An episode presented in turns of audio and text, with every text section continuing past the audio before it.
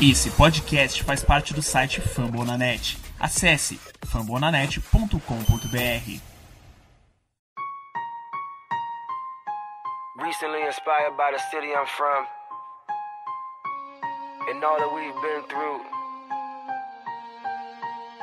just makes me realize that there's nothing that can stop us from being champions.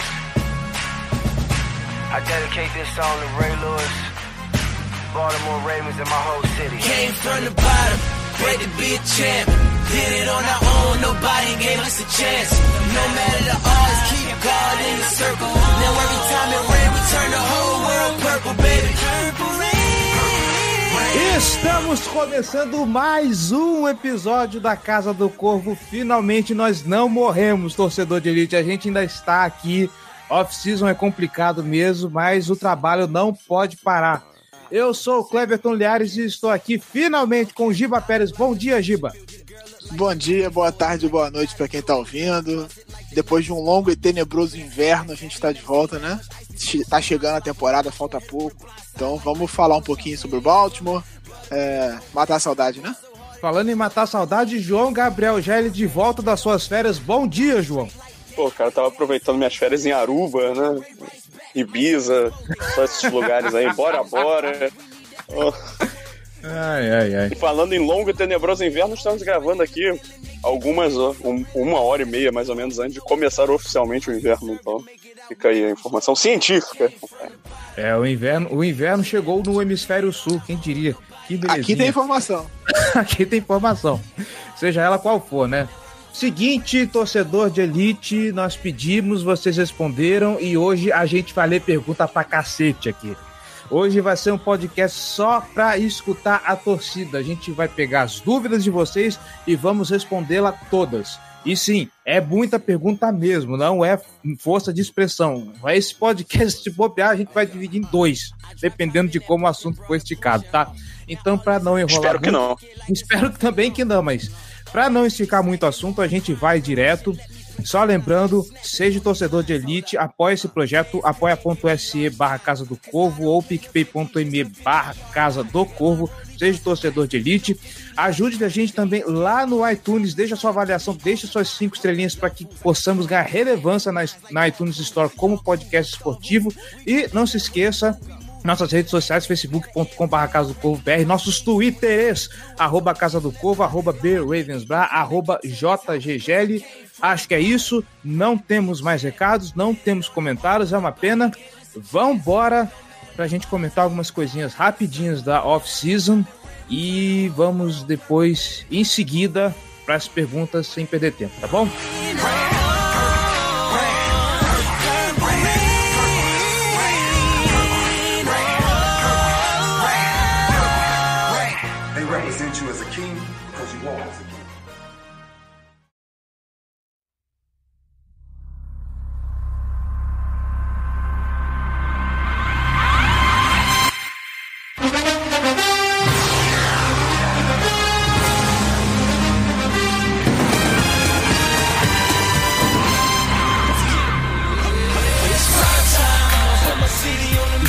Pérez, mais cedo o senhor me falou que poderíamos comentar algumas coisinhas da off-season. Eu faço minha culpa aqui, que eu tô totalmente alheio ao que andou acontecendo no- no- no- no- nos treinos. Os OTAs que começaram há pouco tempo também não, não fiquei sabendo muita coisa. O que, que temos de novidades aí para falar do, do time?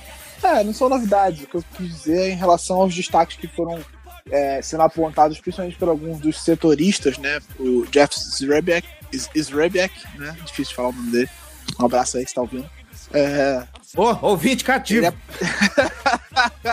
ele apontou alguns dos destaques positivos e negativos dessa, dessa off-season.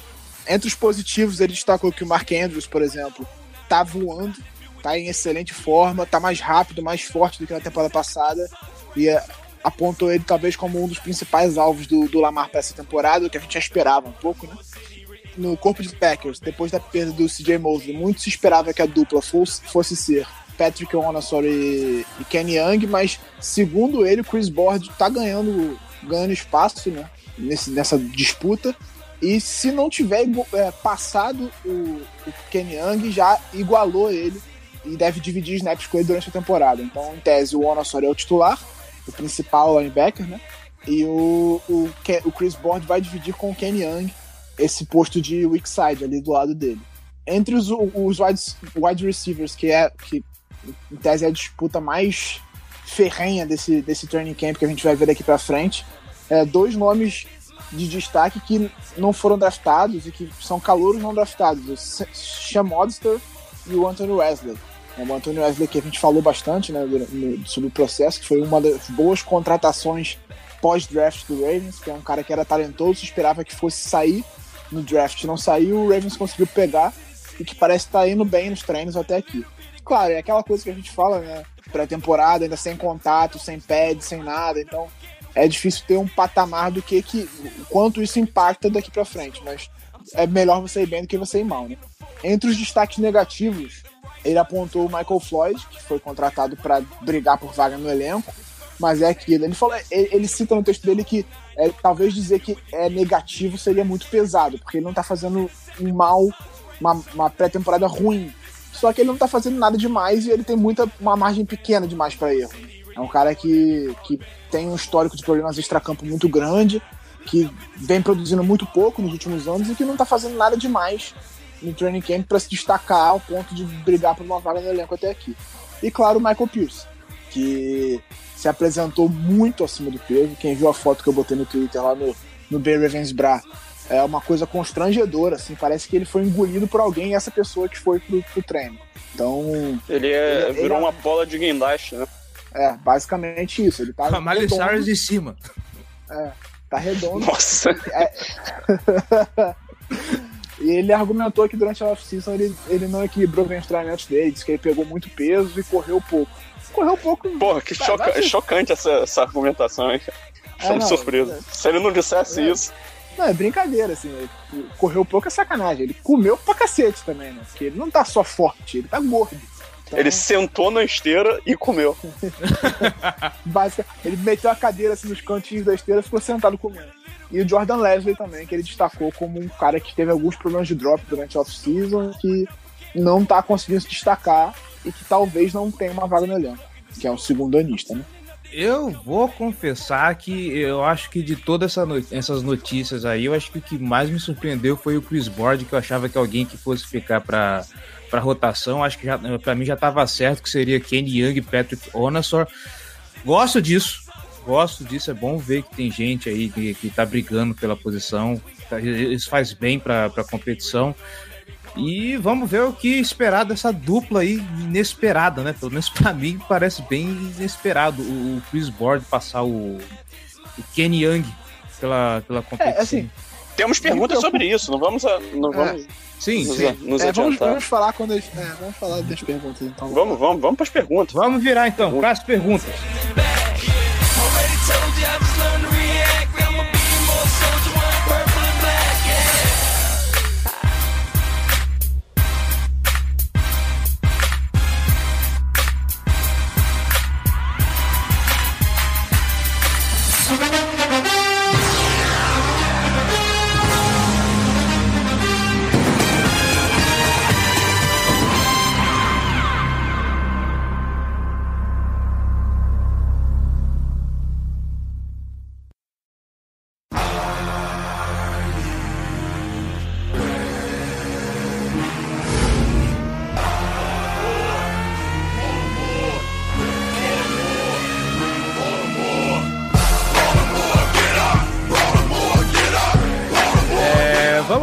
Vamos abrir a porteira para as perguntas.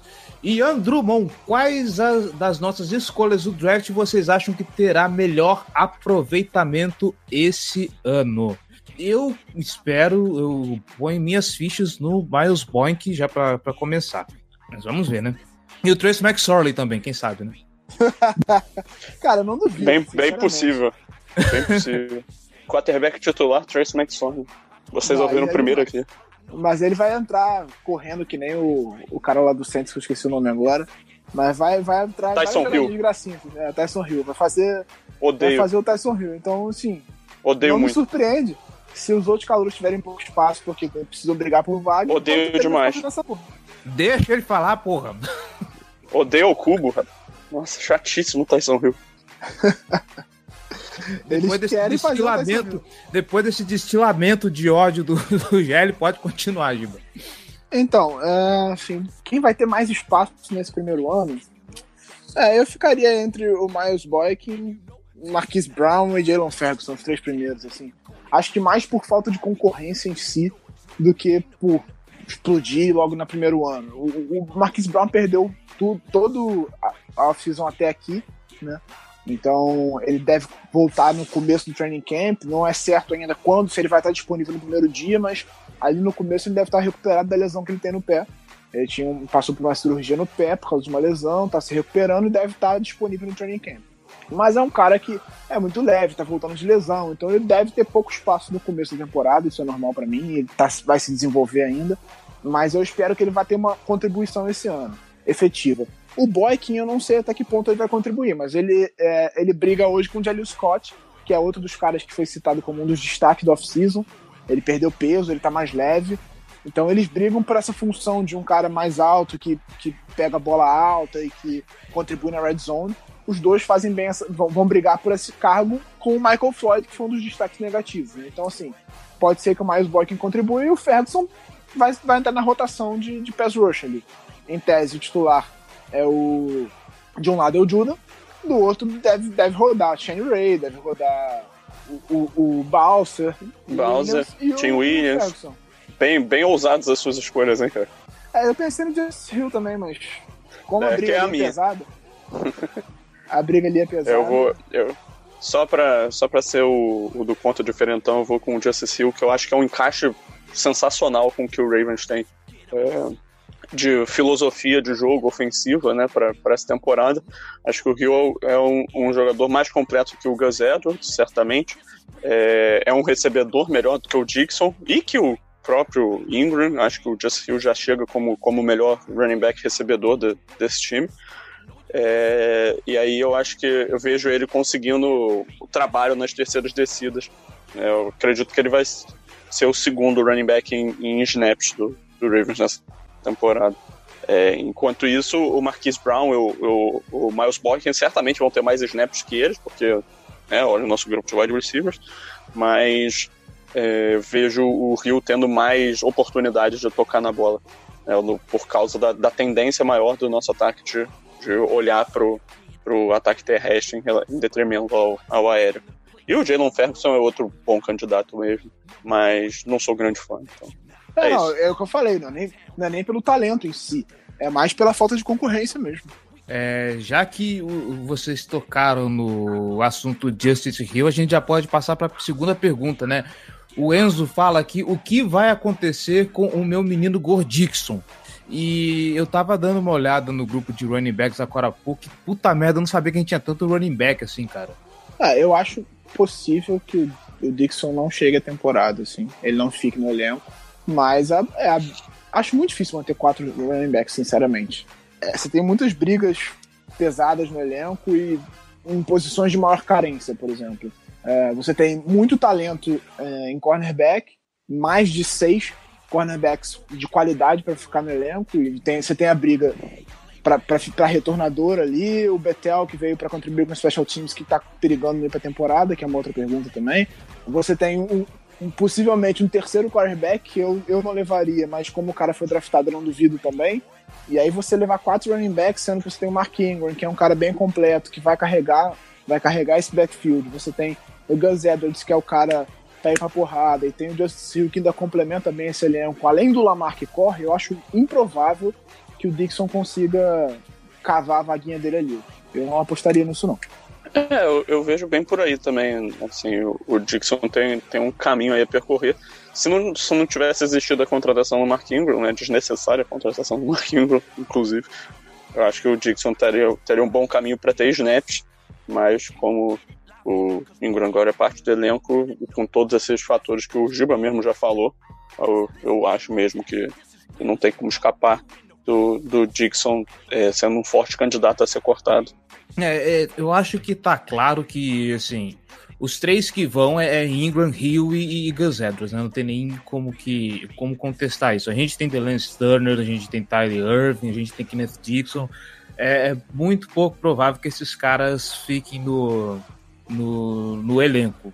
Talvez practice squad, sei lá, mas eu acho que o corpo de running backs nesses três eu acho que já, já tá bem fechado. E como o Giba falou, ainda tem o Lamar Jackson, né? Que ainda pode complementar esse corpo de, de, de, de é, esquisito de jogo corrido. É, eu, eu, eu acho que o Dixon ele briga com o Gus Edwards. Se for pra cortar alguém, vai ser um dos dois. O Hill é uma escolha de draft, eu acho muito difícil o Ravens cortar, não é o histórico da franquia, ele não corta. É, uma escolha razoavelmente alta. Pois é. É muito raro E isso que faz acontecer, algo que, que, que os outros não fazem. então- Exatamente. Então eu acho improvável. O William foi contratado e ele é um cara pesado pra carregar esse backfield. Então não vai. Zero chance de ser. Foi contratado caro, inclusive. Então zero chance de ser cortado. Esses dois estão garantidos. Considerando que eu acredito que vão três pra temporada, é, a última vaga fica entre Gus Edwards e Dixon e o Edwards saiu na frente e tem alguma vantagem sobre o Dixon nesse momento. Daniel Gomes, agora partindo para o outro pedaço do ataque. Na opinião de vocês, qual a ordem de melhores wide receivers do elenco? E aqui no grupo do, do- dos Ravens, o grupão da massa aqui, é, o Maurício sugeriu uma ordem muito interessante, que ele fala em Snead, Brown, Roberts, Moore, Boykin, Floyd, Wesley, Leslie Scott. Eu talvez eu subiria o Chris Moore para cima do Roberts, porque eu acho que o Chris Moore tem um pouco mais de potencial, visto que ele já apresentou no, nos outros jogos, pelo menos o pouco que o Ravens conseguiu aproveitar dele em campo, fora ele como retornador. O Giba já falou isso e eu meio que assino embaixo que eu quero ver o Chris Moore sendo mais aproveitado nesse elenco. Eu espero que ele tenha espaço, eu acho que ele pode mostrar coisas boas nesse elenco. Mas fora isso, eu acho que essa lista aqui meio que, que fecha com o que eu penso, né? Nesse momento, e olha como é que o nosso corpo de wide receivers está ruim, o Snead talvez seja a peça mais. Se não é a mais talentosa, eu acho que o problema não é nem talento, é a peça mais segura desse elenco, né? É, assim, eu vou, vou fazer meu ranking, mas só deixando claro, é, ele é um ranking de talento, tá? Não reflete o que eu acho que vai ser a ordem do, do que o Ravens vai tomar como, como a do, do seu próprio depth chart, e também não é a ordem que eu acho que, que daria de preferência para os caras estarem no elenco ou não, tá? Única e exclusivamente a minha preferência. Melhor deles, para mim, é o, o Hollywood Brown. Segundo melhor, para mim, é o, o, o Willis Need. O terceiro é, é o, nesse momento, é o Chris Moore. Quarto, o Wesley. O quinto, o Boykin. Aí o sexto, é, aí já, já fica uma área que eu não, não gosto mais dos Aí é briga de mas, foice, né? mas aí é o Seth Roberts. Eu falei do, do Wesley já? Eu me acho que perdi. Já, já. Já falou, já falou. É, o Porque Wesley tá na frente, quarto, na né, frente do. Eu botei o Wesley na frente do Boykin, né? Aí o Boykin, falei do Chris Moore, então, terceiro, né? E aí, é, Seth Roberts, Jordan Leslie, Jalil Scott. O resto é o Michael Floyd ali brigando com. com- É, não tem mais ninguém. Os outros são. o Gasparzinho, né? É muito wide Então. receiver, mais ou menos. É, eu vou fazer o meu ranking de acordo com o que eu acho que vai ficar no elenco. Assim, em vez de ranquear essa quantidade absurda de wide receiver inútil que, tem- que a gente tem, eu vou falar uns seis ou cinco que eu acho que vão ficar no elenco. Então, eu colocaria Marquise Brown, uh, Willis Need, Chris Moore, Miles Boykin, ai, Seth Eu Roberts eu gosto e desse- Anthony Wesley. Eu gosto desse AI porque ele reflete muito bem o que, que vem do wide receiver 4 para baixo, né? É, assim, é, é difícil, é difícil. É porque eu não gosto do Roberts tanto assim, mas eu acho que ele vai ficar. E aí eu tenho uma esperança, e aí é uma esperança mais do que, assim, uma, um panorama que se apresentou até aqui, de que o Wesley vai conseguir ficar na sexta posição e a gente vai manter seis wide receivers. Mas é mais uma esperança. E aí eu não ficaria nem de Jalil Scott, nem de Jordan Leslie, que foi draftado na temporada passada. O- É, o Leslie parece cada vez mais que vai ser cortado. É, o Leslie, o panorama é esse, assim, que- dos dois, quem tá com algum sucesso, assim, mostrando alguma possibilidade de ficar é o Scott. Se fosse Sim. apostar em um dos dois pra ficar hoje, seria o, o, o- o Scott, não o Leslie. Sim.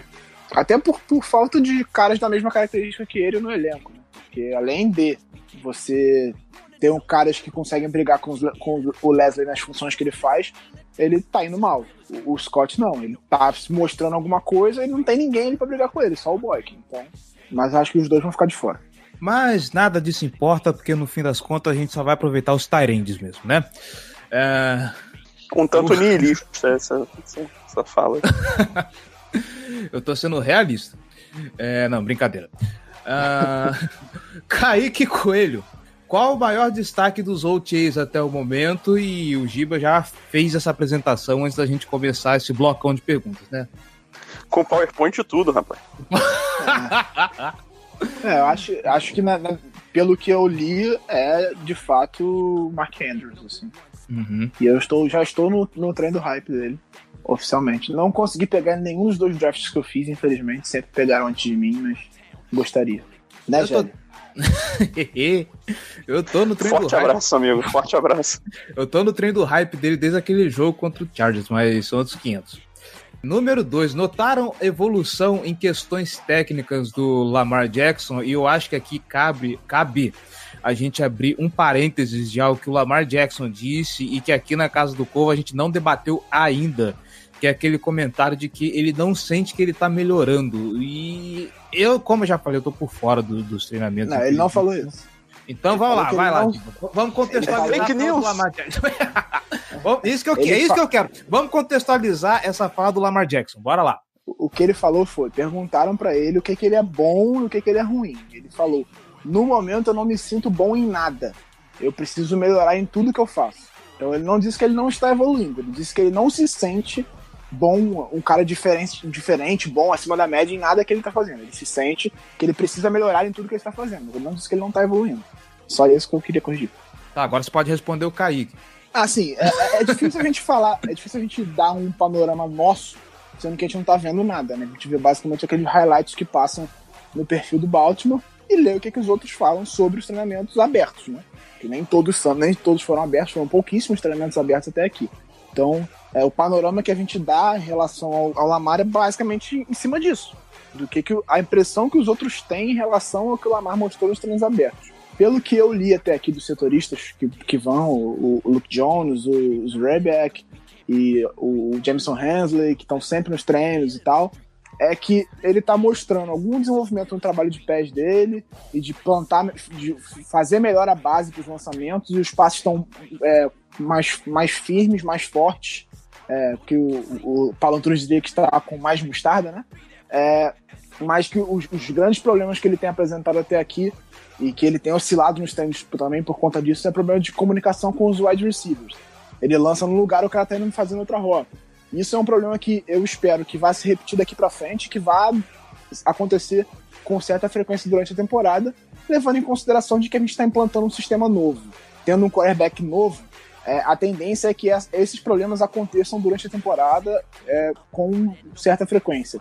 É, quando você tem um QB novo, é sempre bom que você mantenha é, o sistema que você tem para ajudar no desenvolvimento dele. Por isso que o, o Cleveland Browns foi lá e botou o Fred Kitchens de, de head coach, apesar dele até outro dia ser QB coach. Sim, o cara não tinha nem experiência direito como coordenador ofensivo, ele assumiu com as demissões que rolaram durante a temporada e virou head coach. Por quê? Porque é importante para o desenvolvimento do Baker Mayfield que o sistema que ele implantou continuasse para essa temporada. A gente reformulou completamente o sistema de ataque. A gente trocou o coordenador ofensivo, apesar do Greg Roman já estar no- na franquia, ele está implantando um sistema de ataque completamente novo, que é o que os treinadores estão falando e o próprio Lamar disse. Então, além dele se desenvolver tecnicamente, trabalhar é, os- as minúcias técnicas do, do lançamento dele, do trabalho de pés, de tudo mais, ele tem que aprender um novo sistema completamente diferente para essa temporada. Então, eu espero que ele vai ter problemas, isso é completamente normal. Ele vai ter problemas de comunicação e eu espero, a minha preocupação de fato é que a técnica dele se desenvolva. É, sim, tudo caminha bem por aí mesmo. Eu acho essa fala dele positiva nesse momento. É, é o sinal de que ele tá se cobrando bastante, que ele vê que tem pontos para melhorar. Não necessariamente o que ele fala ali você tem que tomar ao pé da letra, mas eu acho que em termos de atitude é algo, algo interessante para se ter alguém que está indo para o segundo ano, né, que está se cobrando por evoluções. Se o que falam nesse sentido dele tá apontando melhor os pés, fazer os passos, os passos saindo com, com mais firmeza, mais força, for realmente o que isso se traduzir na realidade, cara, é, é justamente uma das principais, é, um dos principais ajustes que o Lamar precisava fazer mesmo, né? A base dele era muito estreita, e isso prejudicava o equilíbrio dele ao, ao longo do, dos passes, né? E aí fazia com que a bola perdesse a precisão. Né? Com isso acertado, tem, tem chances dele, dele mostrar uma, uma melhoria considerável é, como passador né, nessa segunda temporada, e é o que a gente espera pro esse ataque dar um passo a mais, né?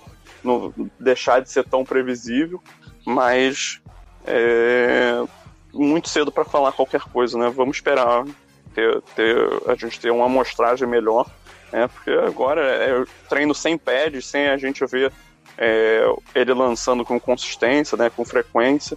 Então, assim, não, não acho que dá para dar uma opinião mais é, nesse momento. É, e outra coisa que eu vi falarem bastante é que ele tem, tem mostrado os melhores momentos dele no treinamento nos treinos 7 contra 7. Ou seja, quando não tem a linha ofensiva e a linha defensiva ali. Então, isso é uma coisa que, em relação à pressão, de ap- apressar o trabalho dele, que é de fato que preocupa um pouco, mas é uma coisa que também vai ser desenvolvida ó, com, com o- a solidificação da linha ofensiva e tudo mais. Eu acho que isso vai melhorar ao longo da temporada também. Então, é um trabalho coletivo. E- e- esse- esses sinais de que o, o, pa- o passe está mais, mais firme é, me, me deixam um pouco otimista em relação ao desenvolvimento dele. Mas é aquilo, a gente está falando pela leitura dos outros que viram um treinamento. Então eu, eu quero esperar um pouco, ver um pouco da pré-temporada ainda, assim. Ele deve, ele deve participar bem pouco da pré-temporada, pelo que eu venho lendo, assim, ele deve ter pouquíssimos snaps na pré-temporada. Mas eu quero ver um pouco mais para poder falar. E sobre. Muita gente perguntou no Twitter, assim, ao longo desse tempo, sobre os passes sem espiral. Eu Acho que isso, sinceramente, não é tão preocupante assim, não é um dos principais problemas dele. É, e também não é uma coisa que afete tanto o, o resultado do- dos passes. Assim. Você consegue receber um passe que não tem uma espiral perfeita. Só que tem que ser bem colocado, com força, no lugar certo. Não é um pato morto também, mas a espiral perfeita não é tão relevante assim. É, número 3, ainda há possibilidade de movimentações pontuais para contratações. Eu acho que não, acho que, pelo menos na minha opinião, parece que tá bem fechadinho. O mais que vai acontecer é o time dispensar gente. Agora, trazer gente para formar o elenco, duvido muito. É, eu também acho, porque nesse momento não, não, deve, não deve acontecer muitas movimentações ainda não. É, talvez dependendo de lesões e tal, mas aí fica, fica mais pro, pro meio da, da, dessa pré-temporada e tal. É mais para agosto, alguma coisa nesse sentido. É, eu acho que movimentação pode vir depois dos cortes, né? Porque sempre tem alguns jogadores cortados que interessam, aquela coisa assim. Especula-se, mas aí eu acho bem provável uma troca pelo da Clown e aí botaram. Porque o, o Clown ele tá jogando. Ele, ele tá sob franchise tag nesse momento. E o Texans tem um, um prazo limite para acertar um contrato com ele. Então especula-se que eles. Eles vão trocar, podem trocar ele para não botar ele para jogar sob franchise tag, né, porque pode ter uma greve, alguma coisa assim. Então especula-se que ele possa ser trocado e colocam o Ravens como um dos candidatos à troca. Eu acho improvável, porque é, não é o perfil do, do De Costa abrir mão de, de escolha de draft para pegar um cara assim, apesar de que encaixaria bem no time, seria um bom encaixe, mas acho improvável. Então eu acho que coisas pontuais podem acontecer, mas não, não, não é muito nada muito empolgante. É, não é o perfil do De Costa, você fala se baseando no, no que ele aprendeu com o Ozzy, né? É, nas coisas que ele fala também. Ele falou que não, que não quer abrir mão de escolhas altas, por exemplo. É uma coisa que eu acho, pô, basicamente impossível você conseguir uma troca pelo Jadivion Clown sem ceder pelo menos na primeira rodada. Então, é, ele já falou que ele não quer abrir mão de primeiras, segundas e terceiras rodadas e tudo mais. Ele gosta de acumular escolhas, ele trabalha com, com análises e analytics e tudo mais. Então, eu, eu acho improvável. Justo. Justíssimo. É, Inclusive, o Ravens contratou muita gente de, da área de, de analytics né, nessa, É, nessa essa última semana semana. Foram, foram três que a gente viu, né? Podem ter sido mais. Três que tem, pre- tinham presença na- no Twitter e tal. é, o Baltimore Ravens vai construir uma salinha só pra, pra, pra galera mexer com Excel, né? Eu- é, eu- o que eu acho bizarro é que o, o Ravens contratando gente é, de analytics e ser o time que mais gosta de correr com a bola, com maior identidade de correr com a bola da NFL. É que é completamente contra o- a tendência que, que Faz as análises sentido. estatísticas mostram. Faz todo sentido. Número- É aquela história, pô, tá todo mundo fazendo isso, vamos fazer diferente só pra ser zoeiro. É, eu não Tenho certeza que foi isso que o Harbour falou. Eu quis ser zoeiro. Imagina É o isso mesmo. Harbour falando, vamos ser zoeiro. Ai, ai. Emprego dele sob risco, ah, bora zoar. Só de zoa. Só de brinks. Ai, ai. Vou dar uma gastada na galera. Número 4. Meu Deus do céu. Quem será o nosso maior adversário esse ano? É, eu vou ser bem honesto e ser meio, talvez, filósofo de porra nenhuma aqui. Acho que o maior adversário do Baltimore Ravens nessa ele temporada é ele mesmo. Sabia? Porque, porra, a gente tá falando de um calendário que tá vindo que talvez seja o mais equilibrado que a gente já pegou esses dias. É, o Baltimore Ravens, obviamente, é o time a ser batido, afinal de contas, é o campeão da AFC North da, da última temporada, então ele é o, é o, é o time a ser batido dentro da, da AFC Norte. É, não é nenhum calendário que a gente fala, meu Deus, que difícil, que, que coisa, que, que não dá pra vencer, tamo, estamos ferrados. Ao mesmo tempo também não é nenhuma moleza que a gente vai encarar, né? A gente tem uns joguinhos bem complicadinhos de praxe. Mas eu acho que com um time que ainda tá, tá precisando se provar, porque tá novo, é, né, a gente tá vendo esse ataque completamente renovado, a gente tá vindo com, com uma defesa aí que, embora tenha boas peças, a gente perdeu grandes, grandes ícones, grandes âncoras, gente que, que era decisiva ali naquela defesa. Então, é, o, bom, é piegas, é de praxe, é besta, mas sim, o, principal adversário do Baltimore Ravens nessa temporada é o Baltimore Ravens. Vamos ver como esse time se prova para 2019. Pode ir, Jali. Ah, belíssima resposta, hein? Não, é porque eu comecei. Eu comecei a última, né? Você, você ia falar o que é o Ravens também? Não, eu ia falar que é o Browns. Então eu vou falar que é o Steelers. Só pra gente tratar de mais assuntos, então. Porque o Steelers tem o jogador mais alto da NFL, que é o Villanueva. Então, é o maior adversário que a gente vai ter. Nossa! Puta merda. Tá um pior que o outro aqui hoje. É, não, mas assim, o rival, o rival histórico é, ainda tem o Big Ben, o Juju, o grande jogador. É, ainda é uma linha ofensiva de muito respeito, então eu acho que é um ataque que ainda vai continuar produzindo bem. O, James Conner fez uma temporada muito boa no ano passado.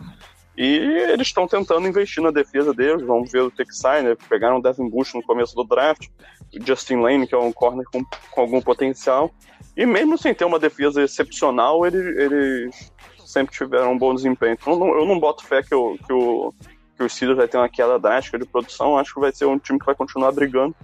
Né? E o Browns ainda tem que se provar. Então deixa aí pro, pro Giba falar do Browns. Não, Antes do Giba falar, o Big Ben, eu cortaria nesse caso, porque por mais talentoso que ele seja, eu vejo o Big o Roethlisberger hoje como um cara bem tóxico nesse vestiário do- dos Steelers, cara. Tanto pelo. Não, o- é tanto pela diva que ele é, que isso é de praxe no vestiário dos Steelers, mas. É, sei lá, cara. Eu acho que já foi a fase do, do, do Big Ben líder, cara. Assim, e pra mim ele Ah, soa muito tóxico nesse, nesse elenco dos Steelers. Não, de fato, ele parece ser um cara tóxico no vestiário, só que ele não é um QB que passou pra 5 mil jardas na temporada passada. Né? Então, não adianta querer. Não adianta você querer cortar o QB titular. Ele é o QB titular, ele vai carregar o time. Enfim, ele é o presente da franquia. Futuro, de fato, ele não é, mas ele é o presente, ele contribui, ele produz ainda. Então, acho que o Steelers é, assim, talvez. um- em termos de talento no elenco, ele tem um equilíbrio em relação ao Ravens. Acho que são dois, dois elencos de talento semelhantes. Eles têm um pouco mais de talento no ataque, a gente tem um pouco mais de talento na defesa, então é uma coisa que é um pata é equilibrado, eu diria, na, na minha visão, no caso. Mas eu acho que o, o Browns ele precisa se provar como time, mas em termos de peça por peça, ele é o melhor do, do- da divisão. Acho que o que pode pesar contra é você ter um, um técnico, um head coach inexperiente, com um QB que está no segundo ano ainda, então o time precisa se encaixar como um todo, mas ele já mostrou evolução na tem- na temporada passada.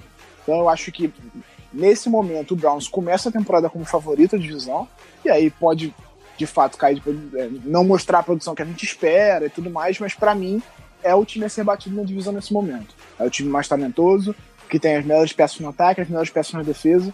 e que se, se encaixar vai ser difícil tirar o, o título da divisão deles nesse momento. Então a gente briga ali com os Steelers para tentar fazer isso, mas para mim é o principal rival. Eu prometo que eu faço da próxima vez comentários mais, mais técnicos, porque eu tô me sentindo muito Good Morning Football aqui. É.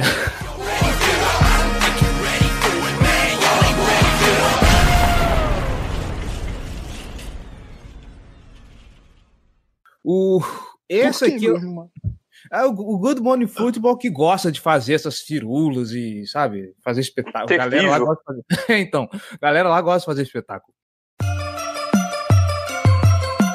Black and purple, black and purple, black and purple, black and purple. Black and purple, black and purple, black and purple, black and purple. É, esse cara que eu acho que a gente podia deixar pro final por, pra, pra voltar às raízes da Casa do Corvo, mas bora lá. Júlio Medeiros perguntam pra que Justin Betel vai ser cortado ou vai jogar no lugar de alguém? É, assim, o Bethel, ele, ele chegou, acho que único e exclusivamente como peça de, de fundo de rotação e potencial jogador de, de especialistas, né? Pra- ele já, já teve bastante destaque jogando no- nos special teams é, ao longo da carreira dele, um contrato muito curto. Se, se quiserem cortar ele, eu acho que não, o impacto é quase nulo, né? Deixaria acho que um milhão de dead cap, contratozinho de dois anos. É, então, assim, eu acho que ele é totalmente indiferente. Tá? Eu não, não, não tenho grandes opiniões sobre ele. Vai ser um jogador de special team se ficar. Se não ficar, não vai fazer dando a diferença também. É, o Betel ele, ele chega pra brigar pela. Assim, a contribuição dele seria em special teams, ele vem porque ele foi um, já foi jogador de, de Pro Bowl como especialista, né? Então ele vem e o, o Ravens valoriza muito essa contribuição no special teams. Só que pra isso ele teria que convencer o Ravens a ficar com sete cornerbacks no elenco, né? Então eu acho muito difícil. E aí a briga entre eles, Cyrus Jones, Cyrus Jones é, Maurice Kennedy, enfim, são todos eles tentando convencer o Ravens a ficar com o sétimo cornerback e que seja cada um puxando a sardinha pro seu lado, no caso. Então, porque você já tem Humphreys e Jimmy Smith, que são os titulares. Você tem o, o, o Brandon Carr, que é o terceiro cornerback, que contribui pra caramba, que roda muito com os dois. Você tem o Tavon Young, que é o slot corner titular e que consegue jogar de outside, um cara completo. Aí você tem o, o Marshall e o Everett. É, o Marshall, que é calor, e o Everett, que tá no segundo ano, que mostrou ano para passado que ele pode contribuir, e que eu acho que vão ficar no elenco também. Já são seis. Então, pra você manter o sétimo corner, um desses vai ter que convencer uh, o, o, John Harbaugh que vale a pena ficar. E aí eu acho que um cara que só contribua com special teams fica um pouco mais difícil. Teria que ser um cara um pouco mais versátil, que consiga contribuir na defesa, que quando entra não comprometa na defesa, e que contribua também no time de especialistas. E aí eu acho que entra um pouco o Marius Kennedy, que é um cara que faz isso bastante. É, o Terrell Bonds, que é um calor não draft, que é um cara que era do, do da American American AF lá. A Ele Alliance, jogava no isso, American Alliance Football. Ele Não, é jogava Alliance lá- of America. Alliance of America Football. Isso, isso, isso. Alliance of American Football. Não fala mal da franquia onde brilhou o, o Josh Woodman, cara, por favor. Sim, eu não lembro qual era a franquia que o Terrell Bonds jogava, mas ele jogava na EAF e fechou um contrato de pouco dinheiro para se provar agora no, no, no Ravens durante a pré-temporada e tá fazendo uma boa, uma boa pré-temporada até aqui.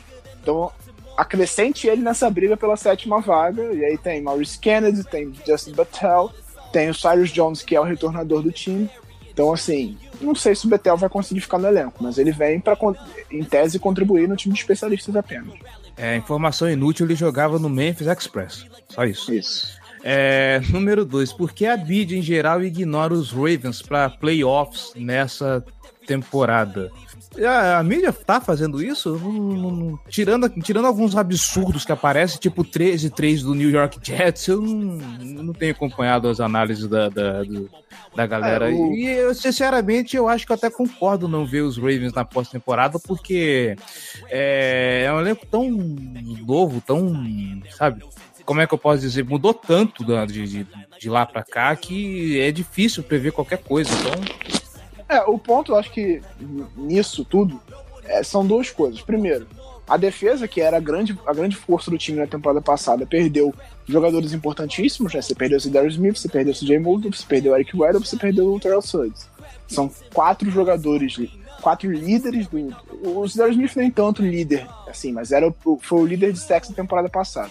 É, e quatro líderes de vestiário, três líderes de vestiário do time. O CJ Mosley foi o, o, principal linebacker, líder em tackles. O Terrell Suggs é o Terrell Suggs, não precisa nem falar. O Eric Weddle era o cara que, que, que ajudava na chamada das jogadas, que mexia muito na secundária. Então, assim, são peças importantes dessa defesa que se perderam. Então, você tem o, o setor mais forte do time perdendo quatro jogadores importantes que eram titulares, entre aspas, porque o, o Zedar Smith não foi titular em boa parte da temporada. Do outro lado, você tem um ataque que é difícil prever. É, assim, é difícil saber o que esperar desse ataque. É um ataque muito jovem, com uma linha ofensiva que não é constante, ela, ela tem seus problemas. É, com um, um quarterback que está na, na, na, na segunda temporada dele e que tem inconsistências nos passes e tem alguns problemas de desenvolvimento ainda. Então, assim, tudo isso faz com que seja um, um time muito difícil de se prever o que, que, ele pode oferecer nessa temporada. Então, quando você tem um time nesse, nesse tipo de situação, você não aposta que ele vá para playoffs. Você aposta que ele vai pegar um 9-7, 8-8 e tal. Eu acho que se o time conseguir, principalmente fazer com que o Lamar evolua é, a, a, nível satisfatório, tem total condição de, de brigar por, por playoffs. É, eu apostei em 11-5 num, numa aposta um pouco clubista, eu diria. Mas o Adam Rank. Levemente. Da, é, o Adam Rank da NFL, por exemplo, que faz essas previsões absurdas. Terrível. Terrível. Ele, por exemplo, botou o Ravens 9-7, perdendo os dois jogos, é, perdendo quatro dos seis jogos dentro da divisão. O que eu acho que é, pode acontecer, mas também pode não acontecer. Assim, acho que a divisão é muito equilibrada. Então. a divisão Caraca, é muito equilibrada. Pode acontecer isso é que também não né? acontecer. Meti, meti o Caio Machado, né? Caralho, meti o. Puta merda, vai. Isso, porra. Então, eu não, eu acho que a gente tem total condição de fazer 4-2 dentro da divisão e fazer um 11-5 passar, entendeu? É isso. Pode acontecer, mas não pode acontecer também, né? Mas é, pode não acontecer. Momento Caber Machado. Ai, meu Deus do céu. Ai, gente. Momento. Cara. Aquela muretada de leve, né? Né? Não, não foi muretada. É, eu falei que vai ser. Mas não é. Ai, porque ai. é estrutural. Mas não. Mas também não é. Ai, meu Deus. É, mas assim, saudade, só... Saudades do perfil pensador do século no Twitter, cara.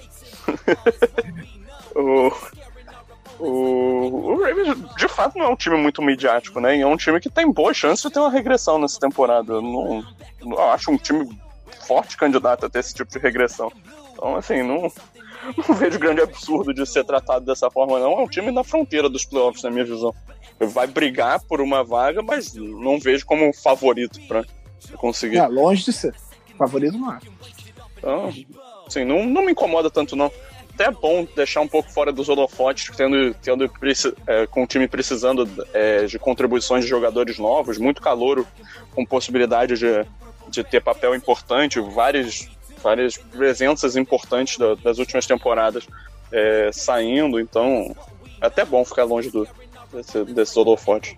É, e o fato de ter poucas estrelas. Nós não temos. É, o, o, Ravens não tem estrelas no elenco. Assim, quem é o cara que você fala, ó, oh, o cara é uma estrela do. Não tem, não tem. Assim, não é uma realidade é da, da, da, franquia.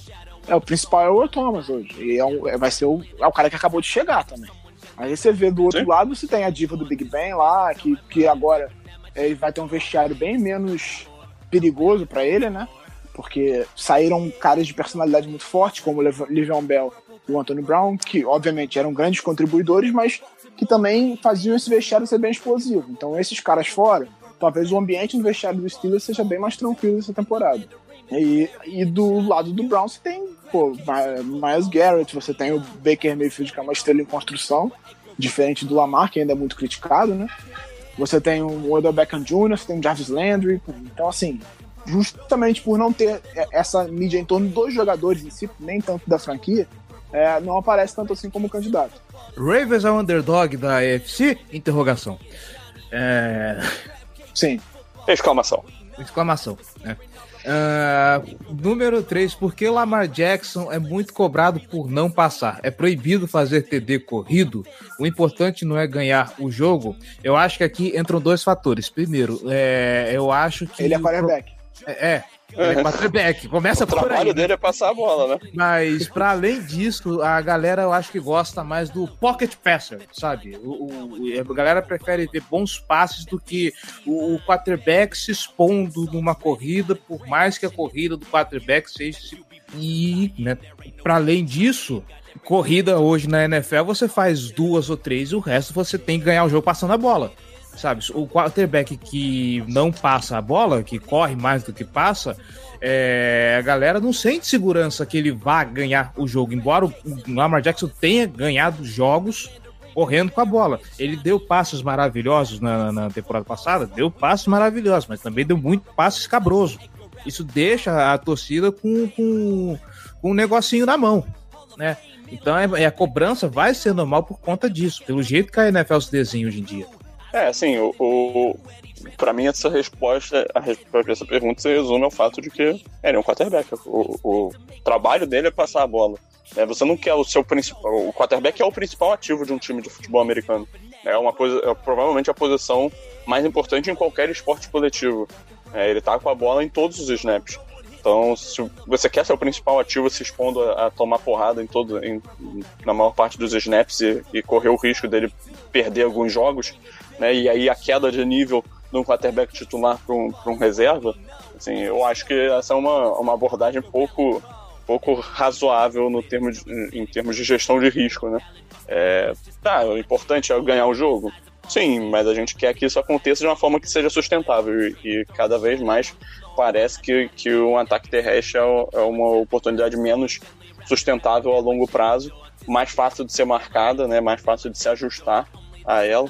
Então, assim, uma evolução como passador é primordial para esse segundo ano. É isso, basicamente é isso. Ele é um QB, ele vai passar, ele não pode, você não pode correr o risco de perder ele. É por isso que ele não pode correr tanto. Ele faz algumas corridas seguras que, que- seguras que evitam contato, de fato, é importante. Só que ele não vai conseguir sempre fazer isso. É, ele não vai conseguir sempre sair pela lateral. Ele vai se expor a pancada se ele tiver que correr demais. Então ele tem que conseguir ser um cara constante como passador para usar as corridas dele como um complemento para esse ataque.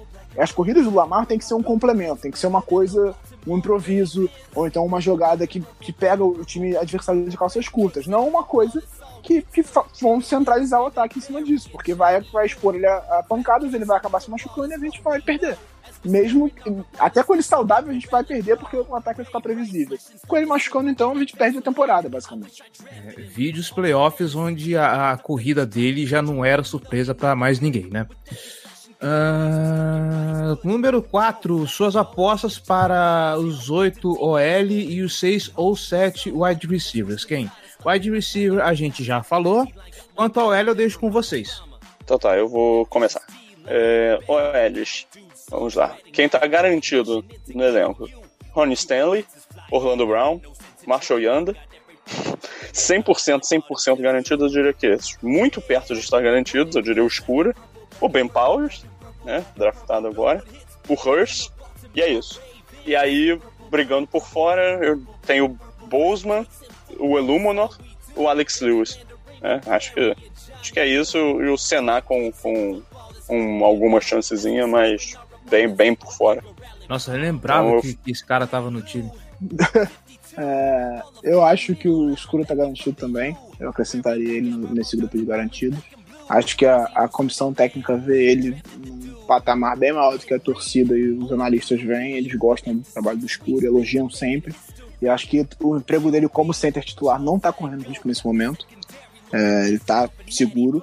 É, pra posição de, de left, left guard, o, o Hurst é o titular até o momento, segundo o próprio Harbaugh, ele falou mas o Illuminor tá ganhando espaço. Então eu acho que esses dois estão perto de estar garantidos. O Ben Powers também acho que tem, por ser calor, ele tem uma certa segurança, né? Não é nada absurdo. É, o Senat e, e o, o e o, o Alex Lewis, pra mim, estão fora. Os dois vão ser cortados. E aí eu acho que o Bozeman vai ali tentar botar uma pulga na- atrás da orelha da, da comissão técnica, levantar a dúvida e fazer e tentar garantir uma vaga. Ele é o, o que mais está incerto para mim nesse momento. O Lewis ele tem um problema no ombro, ele tem uma lesão no ombro e ele não fez a recuperação em Baltimore. Ele fez por conta própria, ele não apareceu até agora e só foi aparecer agora no final da, do mandatório minicamp. Então, assim, é uma coisa que pe- pegou muito mal com a comissão técnica, a galera não gostou nem um pouco. É, a não ser que ele faça, de fato, um training camp estelar, eu acho muito difícil que ele fique. E eu acho difícil que ele faça um, um minicamp estelar também. É, Número 5. Quando vocês irão ver um jogo dos Ravens em loco? A gente vai assistir um jogo dos Ravens em loco quando a gente tiver tempo e verba para isso. Pra gente ter verba, eu peço para você que tá escutando, meu querido ouvinte, seja torcedor de elite, apoie esse projeto. apoia.se barra Casa do Povo ou picpay.me barra Casa do Povo. Com um real você já ajuda bastante esse projeto a crescer. E depois desse jabá, vamos pro intervalo, a gente já volta.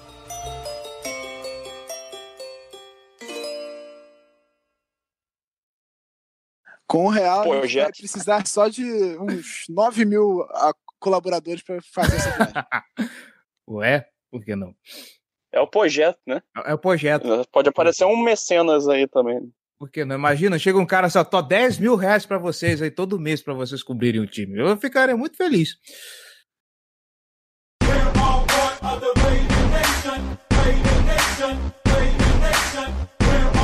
of the. When the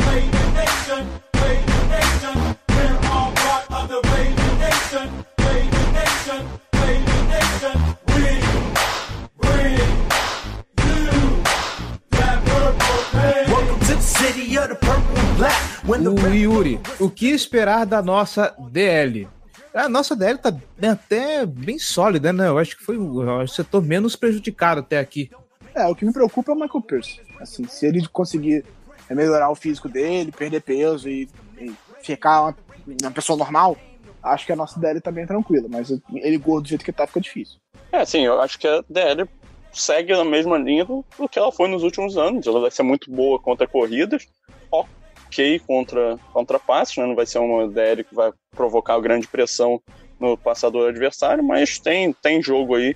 Brandon Williams e Michael Pierce são jogadores acima da média. O Willie Henry fez, teve um- apresentações boas, né? Eu, acho que, que o resto, eu acho que a maior parte dos jogadores estão garantidos aí já. Então, não, não deve ter grande briga aí. Acho que vai ser uma unidade sólida, né? Um grupo sólido. Vamos ver o que, que o Daylon Mack e o, e o Gerald Willis acrescentam, né? Mas tem, tem grandes opiniões formadas sobre, sobre opiniões bombásticas, né, no caso, sobre, É, eu sobre a nossa o- linha defensiva. Se, você fosse, se eu fosse apostar em algum das escolhas do draft a ficar fora do elenco, eu acho que o mais possível é o Damon Mack. Não, até, não propriamente por falta de talento, ele é até um bom jogador, mas justamente porque a, a linha defensiva tá consolidada. Né? Então eu acho que se eu fosse apostar seria nele. E número 2, quantas picks nossa secundária terá? Ah, isso é uma coisa que eu aposto bem, assim. É, O que acontece? Eu acho que essa- a, a nossa defesa nessa temporada, é, é- ela mudou bastante de uma temporada para outra, né? A gente perdeu várias peças, então eu vejo uma defesa mais jovem, mais rápida e que vai errar mais. Então eu acho que a gente vai ter menos trend outs e mais turnovers. Justamente por ter um Earl Thomas ali, você vai ter mais velocidade, é, jogadores que podem interceptar e cobrir melhor o passe. Então eu acho que a gente pode ter mais turnovers do que na temporada passada, mas vai ter menos trend outs. A gente vai ceder mais campo pros adversários. O- Se tiver que apostar um número aí, é complicado, sei lá, 35. 35? Chutei qualquer número, cara. Não faço a menor ideia. Não... Cara, você chutou um número absurdamente aleatório. Aham. Eu tô. Eu, eu chutaria que. Cara, 35 é bizarro. É, falou. falou é, eu pensei em turnovers também, não pensei no- só em interceptações. É, exatamente. Mesmo assim seria alto. Cara, eu tô pensando aqui, quant- quantas. Cara. Acho que, tipo, 17 já deve ser mais do que a média, sabe? É, não, não, não, não vou dar um palpite pra isso. Não, não tenho a menor ideia. isso é muito chute, não tenho a menor ideia. baseado em nada. É, interceptações são, são completamente aleatórias. A interceptação não tem como prever, cara. Não... Eu tô É, tentando achar o número, o número aqui pra ver, mas não tô achando. cá. 42, vai lá. Porra! jogou pra cima ainda. É, Naim Simão Neto, vocês consideram Lamar Jackson como um substituto à altura do Hall of Famer Joe Flacco? Isso é piada, né, cara? Pra, Achei pra começar, a gente espera que seja. É. A gente espera que seja. Pronto, Sim, pronto.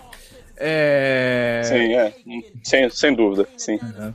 Número 2, vocês consideram que o Ravens é a quarta força da divisão nessa temporada? Não, e eu já expliquei Não. isso antes. O Ravens é o time a ser batido, é o campeão da AFC Norte. Nem fudendo que ele é quarta força a essa altura do campeonato. Nem, nem tanto ao, ao mar, nem tanto à terra. Não é a quarta força, mas também não é o time a ser batido, não. Acho que é ali, briga pra ser a segunda força. É, eu acho que o, o Ravens tá na briga com os Steelers pelo segundo, segunda melhor posição aí. E, Isso em termos de avaliação de, de elenco, né? Sim. Acho que, que o do Browns é o melhor da, da divisão, o do Bengals é claramente o pior da divisão. Mas é isso. Ah, não, isso eu concordo com vocês. Não, não vou me estender muito, mas, mas né, a gente tá falando do time que, pro bem ou pro mal, foi, ainda assim foi o campeão. Então, vamos lá. V- Vamos ter 35 interceptações, tá, É. tá, tá avisado. Temporada passada foram 12. ok. Gosto- Gosto desse otimismo. É quase, é quase uma bold prediction minha isso aí. É, Guilherme Lopes. Depois... Field goal de 87 jardas do Justin.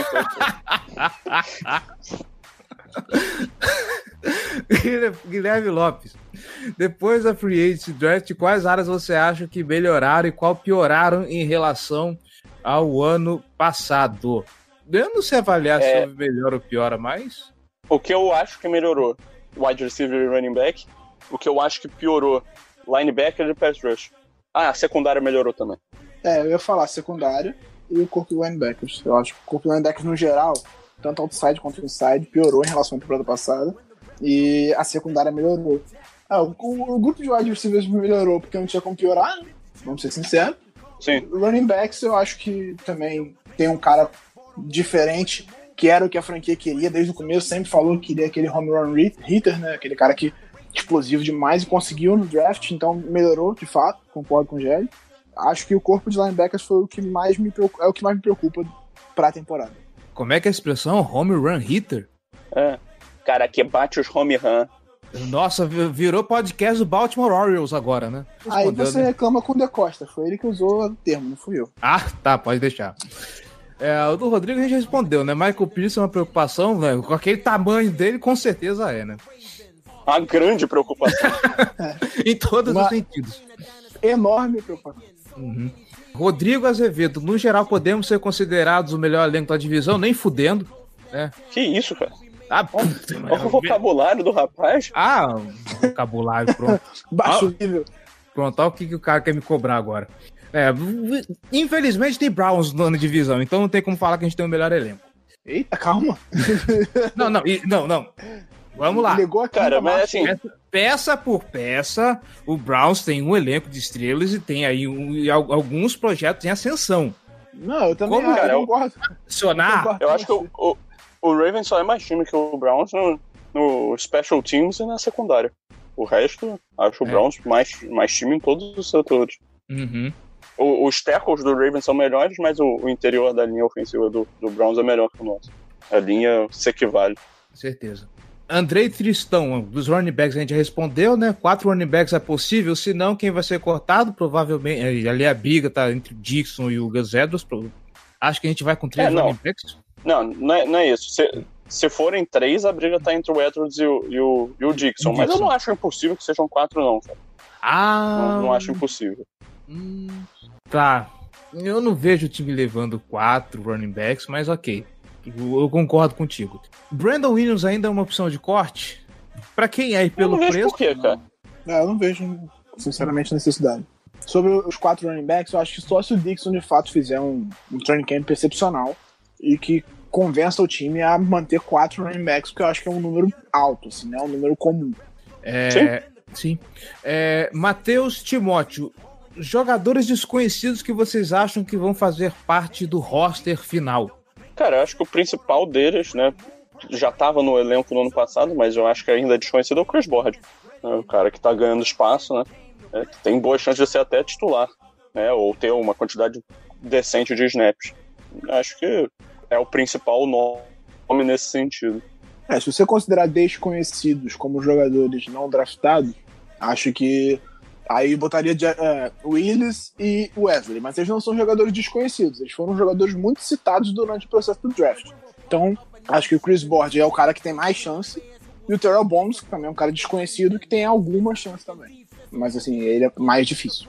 E nessa brincadeira a gente responde a pergunta do Ellison Silva, que ele pergunta que quem, qual jogador sem muita mídia a gente acha que vai aparecer muito bem nessa temporada. Eu acho que a régua já tá fechada nesse ponto, então, né? Ah, Não, eu- o meu palpite pra isso aí é o Chris Moore.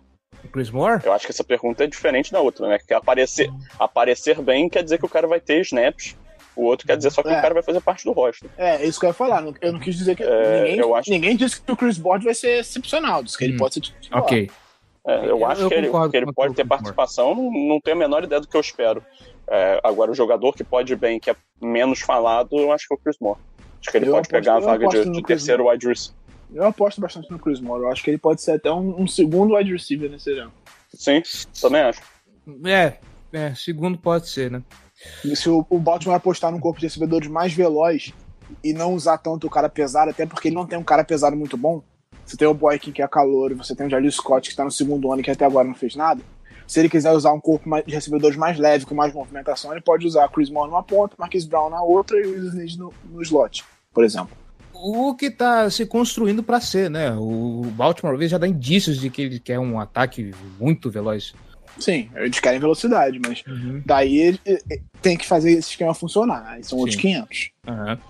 Denner Marques, o que esperar do Baltimore para a temporada? Eu já vou chutar aqui o meu, é, o meu recorde. Eu acho que vai ser um, novamente um das seis. Eu já apostei É, eu- de cinco eu não- aqui. E pode ser, eu pode não, não- ser. É, Eu não fiz uma análise.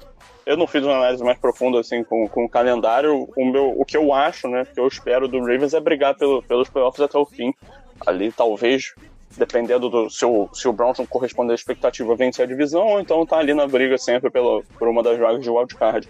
Mas assim, acho que, que a briga pelos playoffs, se ficar de fora por pouco também não, não, não me chocaria. Pedro Neto, quem tem mais chance de ser o retornador principal? Cyrus Jones, Max Surley, algum wide receiver, Lamar Jackson? Lamar Jackson eu acho uma boa aposta, hein? Vamos botar aí. Imagina o quarterback titular de, de retornador. Assim, Caralho! É, eu apostaria no Chris Moore, sinceramente, que é o cara que retorna kickoffs por enquanto.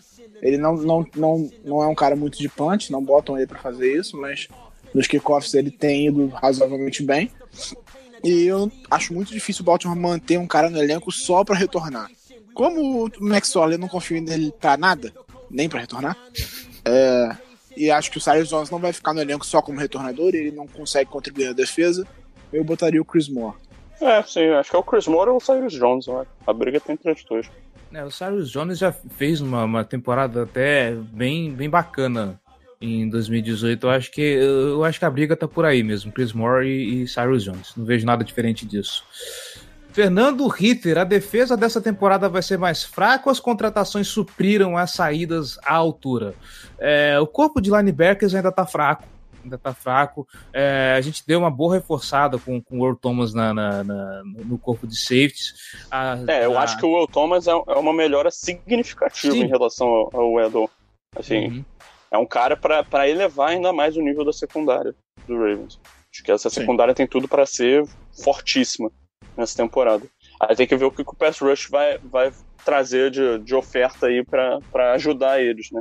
O Terrell Suggs tá certo, era um cara indescendente, mas é uma presença muito importante. É um cara, apesar de ser um cara mais em final de carreira, então a gente precisa de que, que o, as novas opções deem um passo à frente. Mas, desculpa, Cleber, eu te interrompi. Ah, não, tranquilo. É, eu, eu, eu falei mais uma- algumas perguntas antes sobre isso. Que eu acho que eu espero uma defesa mais veloz, mais jovem, né? E que vai cometer mais erros que acaba. Então, o que eu penso é que nós teremos um pouco mais de turnovers do que na temporada passada, por conta de ter um Will Thomas, que é um ball rock, assim, por inacreditável. Você tem os dois corners jogando desde o começo da temporada, o Jimmy Smith e o Marlon Humphrey, que não aconteceu até agora, né? Os dois juntos desde o começo da temporada ainda não aconteceu. Vamos torcer, bater na madeira aqui pra acontecer esse ano. Já bati. É, é, eu ouvi. Mas é, até o momento, sem, sem, sem nenhuma lesão, terendo, tendo os dois corners titulares, o Will Thomas e o Tony Jefferson evoluindo, a gente vai ter uma secundária muito forte. Então eu espero mais turnovers e um pouco mais de espaço ali, no, principalmente no meio do campo, em relação às corridas. Que eu acho que isso é o que vai fazer mais diferença. Como bem o, o nosso coordenador defensivo falou, esse negócio de ah, o próximo, próximo homem vai dar conta. Não tem. A gente vai sentir falta do Mosley, vai sentir falta do Suggs, vai sentir falta do Darius Smith, mas acho que dá para compensar essas perdas. Eu acho que o que a gente vai mais sentir falta é o CJ Mosley. Porque por mais que ele não valha o que a gente já falou aqui, que ele não vale isso tudo que o Jets pagou, ele é um jogador muito bom, um líder importante nesse meio do campo, e a gente não tem um cara desse patamar para suprir a ausência dele. O Ono Sorel mostrou algum potencial no final da temporada, mas ele não, não, é a mesma coisa. Então, acho que é o que vai mais fazer falta. Você diria que ele é um líder nato? Sim. Um homem, uma máquina. Uma besta enjaulada com ódio. Uh, Manuel Campos. Bonitinho. Bonitinho. Manuel Campos. Sua opinião sobre até onde o Lamar consegue levar o time. Eu acho que. Até a zone. Tomara, né? Eu espero. Tomara. É, o Lamar já deu provas na temporada passada de que se, se, se bem ajeitado ele consegue levar esse time para pelo menos os playoffs, né? Vamos ver agora como sai essa segunda temporada dele. Já não é mais surpresa para a liga do que, que, ele pode fazer. Então, é confiar na sorte e seja o que Deus quiser. É, eu espero que o Lamar fazendo de tudo para vencer. Assim. Ele é um cara que vai, se, se precisar correr, ele vai correr. Se, se precisar se jogar na né, ele vai se jogar. Eu não espero nada diferente dele em relação a isso.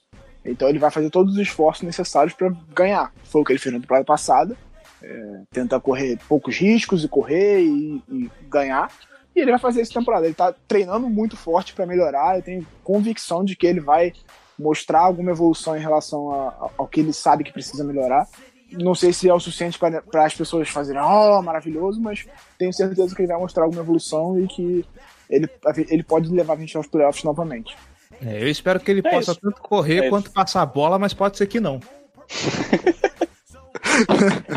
Não, não, pra, pra mim é isso mesmo. Não tenho, tenho nada a acrescentar nessa. É, sobre a defesa a gente já falou. É, a previsão de desempenho na própria conferência. 4-2. É, a gente falou. Não, peraí, conferência, não divisão. É, na conferência. Ah, tá, conferência, tá certo. É, então, é brigar pelos playoffs, talvez vencendo a divisão. Não é o favorito, mas tá na briga, certamente. E, e é um time para brigar por, por, uma vaga no wildcard. Principalmente se a gente der o, se o Lamar der o passo a mais que, que a gente torce para que ele dê. O Fábio Silva faz três perguntas, mas que a gente pode empacotar ela numa, numa pergunta só. Que ele pergunta dos wide receivers que chegaram esse ano, qual podemos esperar mais? Se o Snead será o número um e se foi certo cortar o Crabtree, eu já começo com a última. Eu acho que foi certo sim, porque é, não dá para contar com um cara que dropa tanto assim.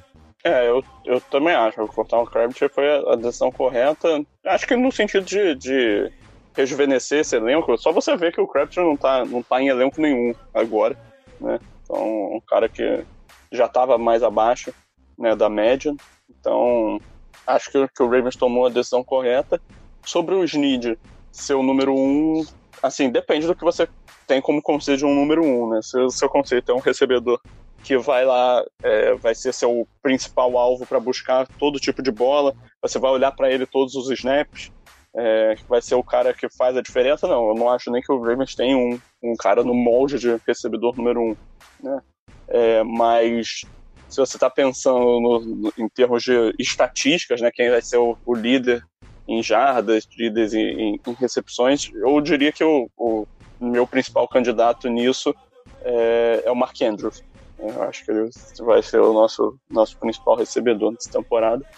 Entre os wide receivers, o Snead deve ser o, a bola de segurança do Lamar, né? Por ser o cara que, com quem ele já tem é, química prévia, com, com um bom nível, deve vir, deve ter alguma quantidade razoável de, de snaps, né? possivelmente vai liderar a equipe em snaps entre os wide receivers. Então, mas também não vejo o Smith sendo o cara que vai ter grandes ganhos. Então, ele deve ser um cara que vai fazer rotas pelo slot, ter, sei lá, por volta de 10 jardas por recepção. Mas um, um, piso um piso razoável, um teto baixo. É o que eu vejo pro Snead. Ah, eu acho que o, o Snead vai brigar pelo, pelo posto de mais recepções, estatisticamente falando, com o, o Mark Andrews. Para mim, é, os dois são os principais. E acho que, justamente por, por ser um cara mais leve, talvez ele consiga liderar em jardas. Mas eu acho que talvez o Brown, mesmo com menos recepções e, e sendo calouro, ele pode liderar o time em jardas porque ele é um cara muito explosivo. E a ideia do time é apostar na velocidade dele para aquelas rotas curtas. Ele pode ganhar muitas jardas depois da recepção. Então eu acho que isso pode fazer com que ele seja o líder de jardas, mas de recepções eu acho que vai ser o Snead e o, Andrews. Paulo Sobral, qual o fator principal que pode fazer essa última temporada ser diferente positivamente da última? Eu acho que tá tudo na mão dos calouros, e quando eu digo calouros, eu me refiro a Lamar Jackson, Marquise Brown e, e, e Miles Boykin, cara. É, é o passo que o time precisa dar, é, é fazer esse corpo de, de, de, de wide receivers e, e, o quarterback novato fazer que a química entre eles flua e, e isso se converter em TDs que é o que tá faltando pro time, porque a gente tem uma defesa sólida, a linha ofensiva, apesar de não ser das melhores, ela consegue lá razoavelmente fazer, cumprir o, o trabalho dela, precisa dar esse passo. É, eu acho que o, o, ponto que pode fazer essa temporada ser melhor do que a última é o desenvolvimento do Lamar. Eu acho que o quanto ele conseguir se desenvolver como passador vai determinar até onde a gente vai conseguir chegar nessa temporada. Se ele se desenvolver muito, virar um excelente passador numa off-season, que eu acho improvável, mas se isso acontecer, eu acho que a gente pode ir longe e até sonhar alto. Porque a gente vai ter um quarterback sólido, uma defesa forte, e aí isso é o caminho ideal para chegar longe no, na NFL. Mas como eu acho que ele vai. Ele ainda é um projeto de desenvolvimento, até pelo menos a próxima temporada ele vai sofrer, vai se desenvolver. Eu acho que passa muito por isso. O, o fator que vai determinar até onde a gente vai é o quanto o Lamar vai se desenvolver. É, seria essa a minha resposta mesmo. Então bora lá. Diego Souza, muito bonito seu nome. O que se pode esperar do Lamar para a próxima temporada? Acho que a gente já matou, né? É, é ver como ele vai se desenvolver como passador. Não, o cara não é só Diego Souza, é Diego Costa também, rapaz. É verdade. Pode, pode, pode escolher o jogador aí, que você chama. É jogador brabo, hein? Aham. Uhum. Não, eu fico, eu fico com o Diego Souza, tenho boas lembranças dele. Dele é... perdendo o gol contra não. o Corinthians? Não, não, isso não, isso não, isso não. Isso aí a gente esquece. Mas o, eu acho que o que a gente pode esperar do Lamar é essa pergunta. É. É, sim. É, eu espero ele é, mais sólido e, e, menos displicente em relação à mecânica dele, principalmente em passes curtos. Eu acho que ele, ele era um pouco displicente em relação à mecânica quando ele precisava acelerar o, pa, o passe, quando ele precisava acelerar o passe. Porque nos passes longos a gente via ele, ele fazendo com mais cuidado. Mas nos passes mais curtos, ele acelerava um pouco a mecânica dele e aí não plantava o pé direito e, e não conseguia botar força na bola, errava o passe, ia pro chão. Então eu acho que é, ele ser menos displicente nisso já vai ser um bom avanço em relação ao que a gente viu na temporada passada. E cuidar um pouquinho melhor da bola também, né? Isso, em termos de proteção mesmo, né? De, de fumbles. Ah, ué, interceptações ele, ele, cuidou razoavelmente bem. Ainda mais considerando que era calor. E entrando no meio da temporada. Professor Paulo Dias. A essência do time que venceu o Super Bowl não é a mesma. Grandes figuras se aposentaram, trocaram de time. Talvez isso possa ter prejudicado o time de, desde então. Isso com certeza. Quando você perde grandes lideranças, né? O, o Terrell Suggs, eu acho que era o, o, último remanescente de peso daquele time que ganhou o Super Bowl. Isso com certeza afeta o time de algum jeito. Oi? O Yanda ah, sobrou Yanda. também. É, o Yanda sobrou. É, o, Yanda é o único que sobrou, acho que, daquele Uhum. elenco. Sim. É, claro que pesa. Ainda mais na temporada. se- é, né, exatamente na temporada seguinte, a gente tava sem Ray Lewis e sem Ed Reed. Então, assim, teve um peso grande. E acho que vai ter, de fato, um peso grande a perda do Terrell Suggs agora. Mas. Não acho que seja. O time tenha perdido a essência. O time tem a essência dele ainda. Aquelas características todas de jogar como um Raven, de ser um time muito forte defensivamente, que corre muito com a bola, isso não mudou. E acho que, inclusive, deveria mudar. Porque a NFL está mudando. Então a gente precisa ter um ataque é, aéreo forte, explosivo e que faça diferença. Porque o mundo mudou. É, só, só, só sendo de chato também o, o, o Jim Smith e o Justin Tucker e o Sam Cook e o Morgan Cox estavam naquele time também. E o Joe Flacco mas também. É, mas o É, Joe Flacco o não Jim- tá mais, pô. O Jimmy Ah, tá. Smith Tu fala de foi, quem tá no elenco, verdade. Ah, Tô- Jimmy Smith foi protagonista da, da última jogada em cima do Crabtree, não foi ele? Era ele. Que o, o, o 49ers reclama de holding. Foi. Foi ele mesmo. Acho que era. Que é o que o Flaco falou, que qualquer coisa sai, sai da sideline e dá uma porrada nele. É, falando em Flaco, a saída dele pode ter feito alguns torcedores trocarem de time. Se trocou de time porque o cara não era torcedor do Baltimore Ravens, era torcedor do Joe Flaco. É, exatamente, perfeito. É, eu não acho que ele tem esse carisma todo também, não. Assim. Acho que isso pode É, acontecer eu acho com, com o Patriots quando o Brady aposentar. Ah, mas sempre tem uma viúva, cara, é incrível. Ah, mas ao ponto de parar de torcer, eu acho que não. Foda. Vamos lá. É, Bruno Costa, o ciclo de John já terminou? Não. Ciclo de John parece coisa de, de biologia, né? Ciclo É? de Krebs. assim. Ou, ou estatística, né?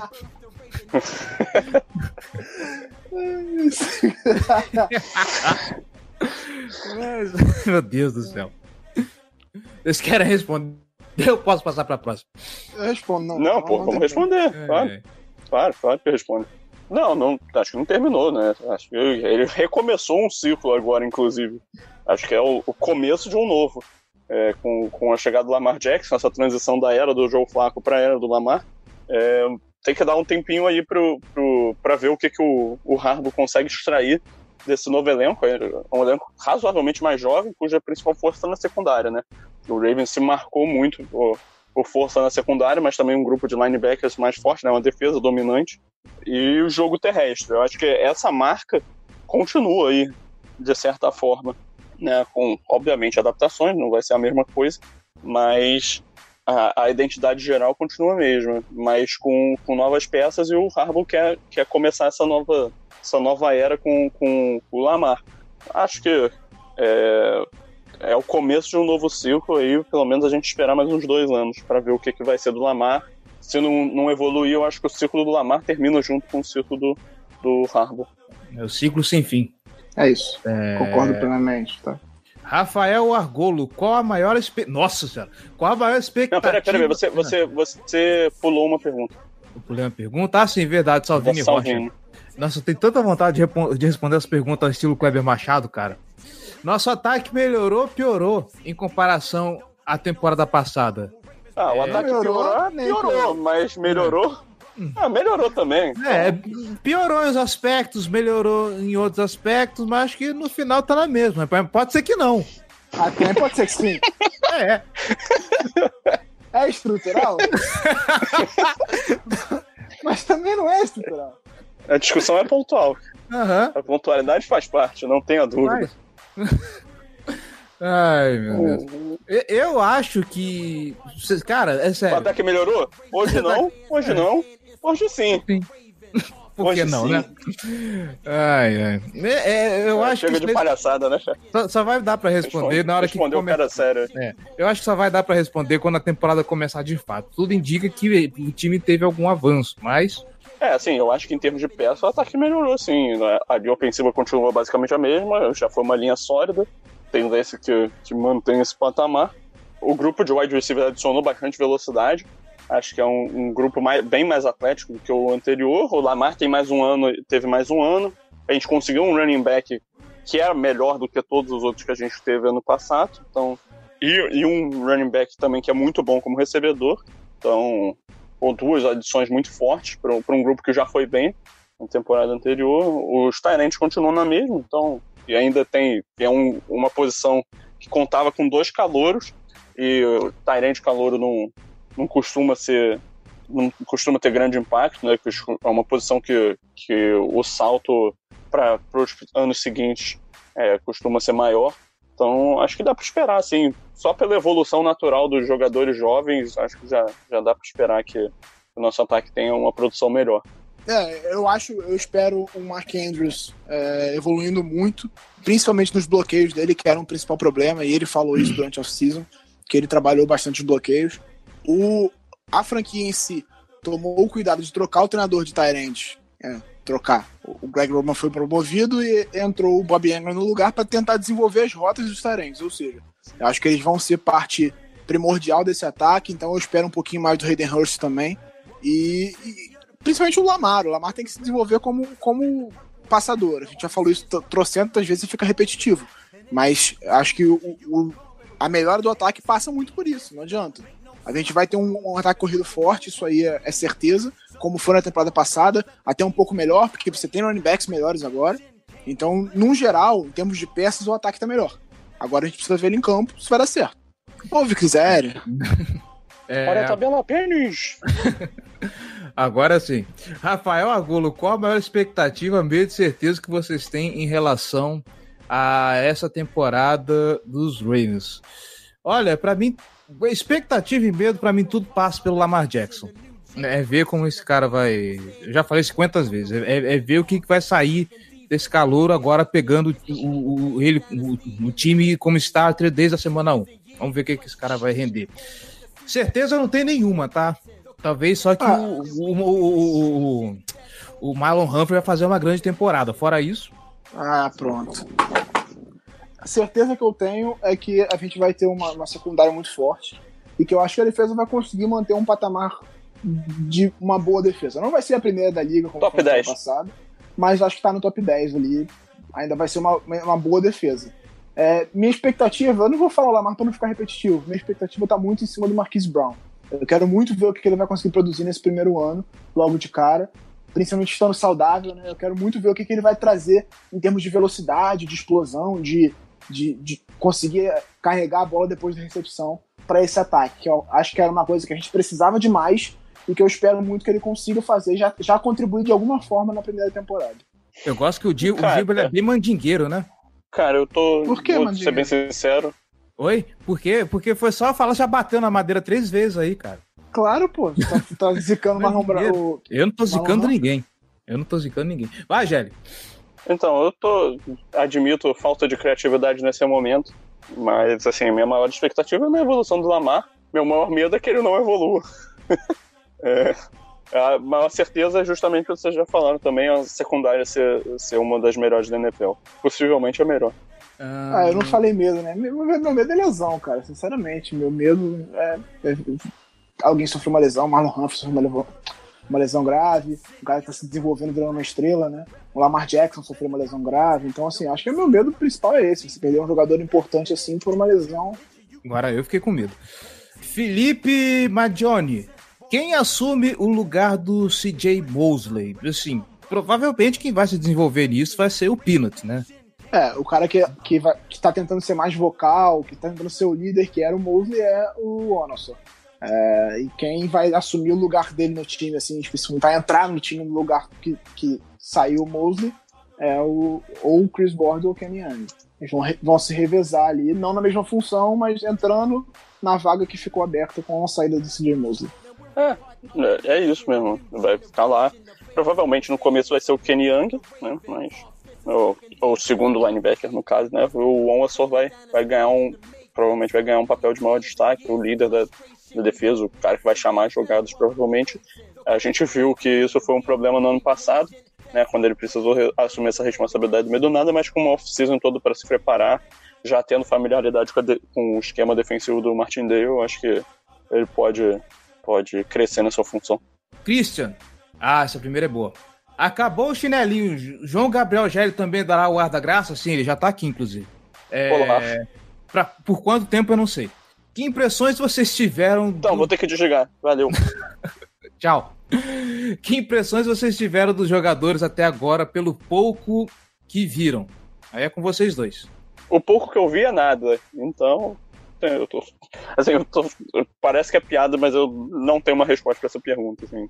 É, a Fica- gente- a gente- Desculpa aí pro, pro Christian. Do- dos novos jogadores, quais? Os calouros, ele quer dizer, assim.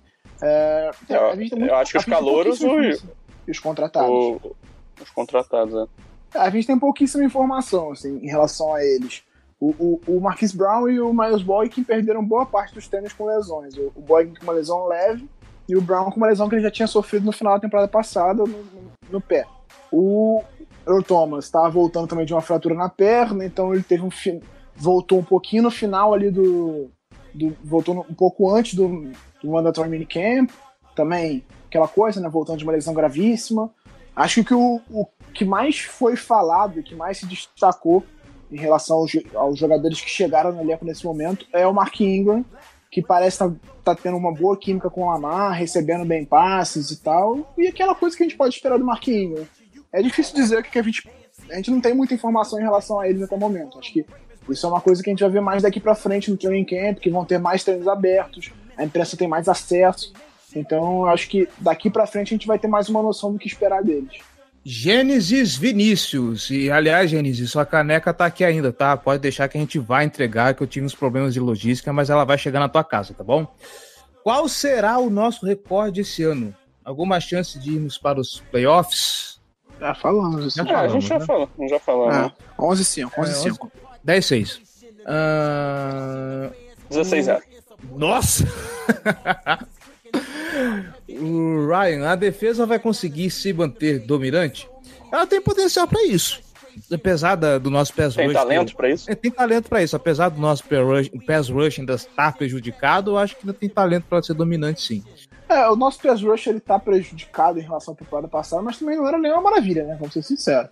Ele funcionava muito por causa da secundária. Então a minha, a minha esperança é de que o Shane, Shane Ray atinja o potencial que ele tinha quando chegou e consiga contribuir de alguma forma. O McPhee consiga é, preencher aquela lacuna do Zadar Smith, até porque eles são caras de características bem semelhantes, e se mantenha mais ou menos no mesmo patamar ali. E aí, que o Tim Williams e o, o Tyus Bowser deem um passo a mais e que o Jalen Ferguson seja um monstro completamente fora das nossas expectativas e aí é, é recorde de sexo da história da NFL. É, e se o Jalen. Ferguson for, for é, mais ou menos, já é acima da expectativa, né? Porra. A expectativa é que ele seja ok. Saque Daddy, rapaz, como que você fala assim do cara? É, já. É. Falei, né, cara? Ah, Não tem, não tem arrependimento, não. Ok. É, Lamar Jackson tem potencial de carregar a equipe para os playoffs e talvez para um Super Bowl? Playoffs, sim. Eu, a, a depender do que ele É, pode Super demonstrar. Bowl acho que é cedo ainda, tá falando. É, Super Bowl tá cedo.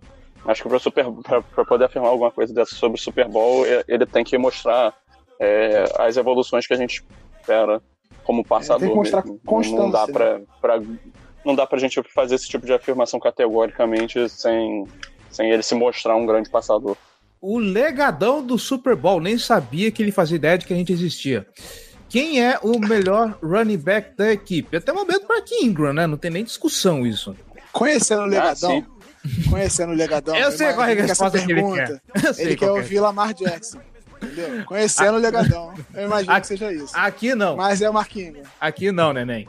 Leandro Charles Moura. O Eric Weddle fará falta? Depende. Como líder, é com, com certeza ele vai fazer falta, mas a gente tem- Depende, se o Thomas não jogar, ele vai fazer falta. É. Assim, como líder, obviamente, né? É Claro que não, rapaz. Tem o Deshaun Elliott ainda. Nossa senhora, né? Deixa... Agora sim. Ah, é- ele é um dos destaques da off-season, inclusive, né? Que eu citei. Uhum. Ou não. Não. Não citou, Posso ter não. pulado. Não citou, não. Mas ele, Não tá, lembro. ele tá na lista. Ele tá Mas na eu também lista, não presto tá atenção no que você fala, então. É, normal. Nossa. Nem- eu também não. É, é assim. É, ficou evidente agora, né? Não, é, eu, eu acho que eu pulei o nome dele na lista, mas ele tá, ele tá na lista sim. Só pra complementar, acho que como líder, o, por enquanto, o Edo, o Edo vai fazer falta. Agora, como talento, o Earl Thomas é muito mais jogador, então. É, eu, É, e, e- ele é um líder também. O É. Thomas era um cara que tinha aspecto. Que era um dos líderes do- da defesa do Seahawks. Então eu espero de fato que ele consiga compensar também isso. Marco Antônio. Quem dos selecionados no draft pode ter maior destaque no nosso time? ah, acho que o Marquis Brown, né? A gente. é, Essa escolha a de primeira rodada é isso, onde vai estar a expectativa, né? Então, Uhum. A gente falou isso no começo. Com o que foi observado nesses treinos iniciais, nosso corpo de recebedores pode ser considerado um nível bom, regular ou ainda é cedo? Ainda acho que o nosso grupo de recebedores, nesse momento, é um dos piores da NFL. Concordo. afirmo sem, sem dúvida alguma. Concordo. É, e é cedo, é cedo pra falar, considerando que os dois calouros draftados não treinaram ainda, basicamente. Então é é muito difícil você dar um panorama de como é que vai ser esse corpo de recebedores sem, sem ter os dois, contando com um monte de cara não draftado e um monte de cara mediano. Cara, É. boas chances do nosso grupo de recebedor ser o pior da NFL, inclusive. Nesse Sim. momento do tempo. Concordo. Hélio Filho, temos de fato a melhor, secu- a melhor secundária da NFL? A Então, por melhor- outro lado. A melhor outro é lado, eu acho que- mas... É, cara, tem que fazer um. Tem que olhar com bastante calma, ver todos os secundários, né? Mas eu não acho.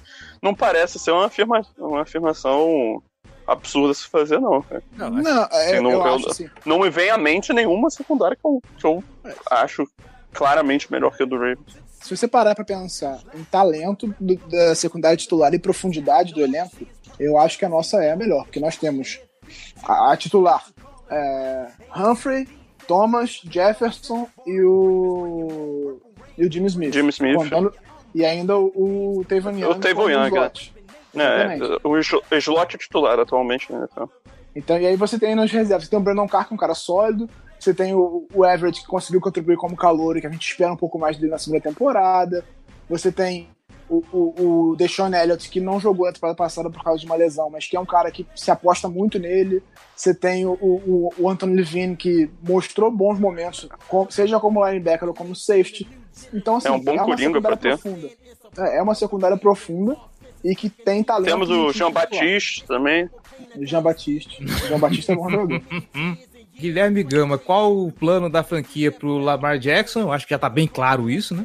Vocês acham que foi um bom substituto pro, claro, fo- pro Flaco? Foi. Por que vocês acham que o Flaco não deu certo? O Flaco deu certo até onde deu. É, dizer que o Flaco não deu certo, considerando que ele foi campeão do Super Bowl e MVP, é, é, é um pouco pesado. Ele deu certo. Deu Deu certo. certo. Sim. Ele faltou um pouco de ajuda, eu diria, da franquia em si, de dar mais talentos ao redor dele, de conseguir montar um ataque bom para ele render melhor. Acho que a gente já falou isso várias vezes. Acho que o Flaco não é o MVP do Super Bowl, mas também não é o horror todo que pintam ele sempre. É um bom quarterback, um cara sólido, um cara que pode render bem ainda com um ataque montado ao redor dele com, com talento também. Então eu acho que dizer que ele não deu certo é um exagero grande, ele deu certo. Poderia ter tido mais sucesso se a franquia tivesse conseguido ajudar ele, trazendo mais talento pro ataque. É, ele é o tipo de jogador que pode levar a sua equipe até, até um, um certo ponto, mas não vai ser o jogador que vai arrastar um elenco com ele. Né? O cara que vai elevar o talento do- ao redor dele. É, ele não cara, carrega ok. o time, né? Então, um quarterback ok. É, a gente chegou até a comentar com o Davis. Se der boas peças, boas peças pro Flaco lá em Denver, é possível que ele ainda renda algum caldo. Ele não é essas coisas horríveis assim. Ele, O é problema bom. dele nessa- nessas últimas temporadas também foi que ele começou a se lesionar muito. Né? Depois daquela Sim. lesão grave que ele teve de joelho, ele passou a sofrer com algumas lesões, teve lesão nas costas e tal, então ele não conseguiu constância pra- pra se recuperar bem, treinar e tal. Mas ele estando saudável em Denver, ele com uma estrutura de ataque decente ao redor dele, ele consegue render ainda. É, número 3, Terrell Suggs vai fazer falta em nossa defesa? Como vamos compensar a saída dele? Vai sombra de sim. Uhum. E como vamos compensar a saída dele, não sei. Alguém É, tem que são render as- muito bem. São as peças jovens, assim, é porque o Suggs ele já não estava rendendo aqueles números, estatísticas que ele rendia no começo da carreira. Obviamente, já é um cara em final de carreira e tudo mais. Então ele já não rendia mais aquelas estatísticas grandes, de, de, é, passava, chegava ali até 10 sets, que é um bom número, mas também não é nada excepcional, ele chegou a ter mais do que isso. Mas em termos de liderança, tudo isso ele vai fazer falta. Como suprir se os jovens têm que evoluir? Os jovens jogadores têm que começar a fazer a diferença agora. Ou o Sherry Ray virar um monstro. É, é basicamente isso mesmo, assim. Não... A liderança eu acho que vai ser o aspecto que vai fazer falta. Acho que o Judon é capaz de, de fazer o papel que ele fazia, agora a gente precisa que alguém faça o papel que o Judon fez. É, e pra fechar, o Wesley Andrade. Será que a linha ofensiva consegue segurar a defesa adversária por um tempo razoável para o Lamar fazer as leituras? É, precisa do Lamar aprender a, é, é, a deixar o jogo mais lento para ele, né? Também não adianta jogar só nas costas da linha ofensiva. É, Na linha ofensiva dos Baltimore Ravens pode não ser melhor do- o melhor dos mundos, mas também não é um desastre total, um desastre total por pior que ela possa parecer. Acho que depende muito também do quarterback, não só da, da OL. Dito isso, acho que dá sim para a OL pelo menos dar os dois segundos que o Lamar precisa para poder fazer as leituras. Ah, ele é ok, É. nossa linha ofensiva. É, a, a nossa linha ofensiva tem três jogadores muito bons. Muito, muito sólidos, assim. O, o- os dois tecos, né? O, o Stanley e o, e o Orlando Brown. E o Marshall Yanda, né? Um provável Hall da Fama. Então, apesar que pese que eles estão em final de carreira. Mas, assim, em é uma linha ofensiva que, que não, não, tá, não é o, o grande problema desse, desse time. É. Em tese, o Escuro também é um, é um titular sólido, né? Que a, a franquia confia muito nele, a comissão técnica confia muito nele, ele é um cara que tá solidificado ali naquela posição. Então a gente tem uma lacuna apenas na linha ofensiva. Pode, o Escuro pode não ser o melhor center da história, mas ele é um cara ok. Porque o nosso principal problema do, do, na linha ofensiva do ano passado não foi ele, foi o, o left guard, que é o que mais me preocupa. Ou, ou torcer pro James Hurst conseguir evoluir de alguma forma, ou pro, pro Ben Powers ou o Illuminor conseguirem é, tomar esse, esse, essa vaga de titular que no momento é dele. Eu tenho um sério problema que vocês falam o, o, o, o, James O'Miro Hayden. É horrível isso. Eu já percebi isso em algum momento. Que eu falei do, do James, você falou alguma coisa em relação ao Hayden. Sim, é terrível isso. É, eu vou ser bem sincero, eu levei um tempo pra, Passei um tempo aqui tentando lembrar quem era Hayden. ok. E número 2, a secundária conseguirá botar medo como no ano passado? Mais até. Tendo o Earl Thomas ali, faz uma diferença colossal. É, Tem cara, eu acho que o, a chegada do Thomas vai deixar, vai fazer com que o, o Jefferson pode, possa jogar ainda mais próximo da linha de scrimmage. Né? E eu acho que isso pode ajudar também a suprir a, a saída do, do Mosley. Acho que isso é, isso é algo importante a ser considerado. Até. Não necessariamente o impacto é, da secundária, mas é. Ah, o Thomas ele é um cara que faz os times encurtarem os passos. Basicamente o QB evita fazer passe longo justamente porque tem o Thomas lá no fundo. Então isso já muda muito, já muda muito a dinâmica de como os ataques vão, vão tentar explorar as lacunas da nossa defesa. E aí você consegue trazer o Jefferson mais para perto da, da, linha, da linha de scrimmage, e aí pode, isso pode atacar um dos problemas graves que a nossa defesa tinha há anos, que é o, o no, no meio do campo. Que a gente não conseguia cobrir, o Mosley não conseguia compensar, como o Jefferson precisava ficar um pouco mais lá no fundo. Também não, tinha, não conseguia ajudar nessa cobertura de encher o box para tentar congestionar as leituras ali no meio.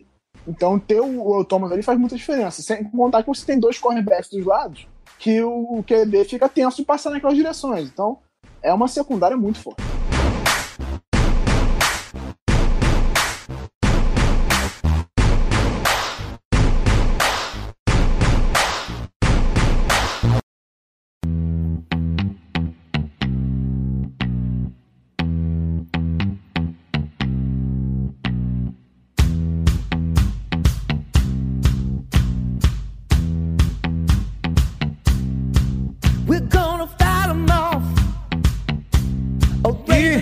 Isso. Acabaram as perguntas, quem diria? Ô, oh, Glória. Eu fico, eu fico agradecido com, com essa torcida que a gente pediu pergunta e choveu. Choveu coisa pra gente falar hoje. Muito obrigado, vocês são maravilhosos torcedores elite. E eu não vou mais segurar vocês dois por aqui. Giba Pérez, João Gabriel Gelli, muito obrigado aí pela participação, muito obrigado pela colaboração, por aguentar essas duas horas de perguntas aqui. É nós. Valeu. Tamo junto, valeu. Um prazer.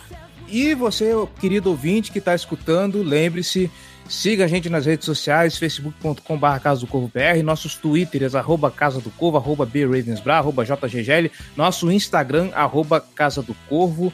É, ele ficou paradinho por algum tempo aí, mas a gente vai voltar a ter atividade lá, então aguarde novidades. E é isso, voltamos não sei se voltamos semana que vem ainda. A gente vai pensar com carinho como é que vai fazer esse calendário da off-season, mas aguardem, porque coisas boas virão por aí. Então, até o próximo programa. Falou, gente! John's gonna talk about it. Every big brother's got a story to tell. Esse podcast foi editado por Megasonic Podcasts.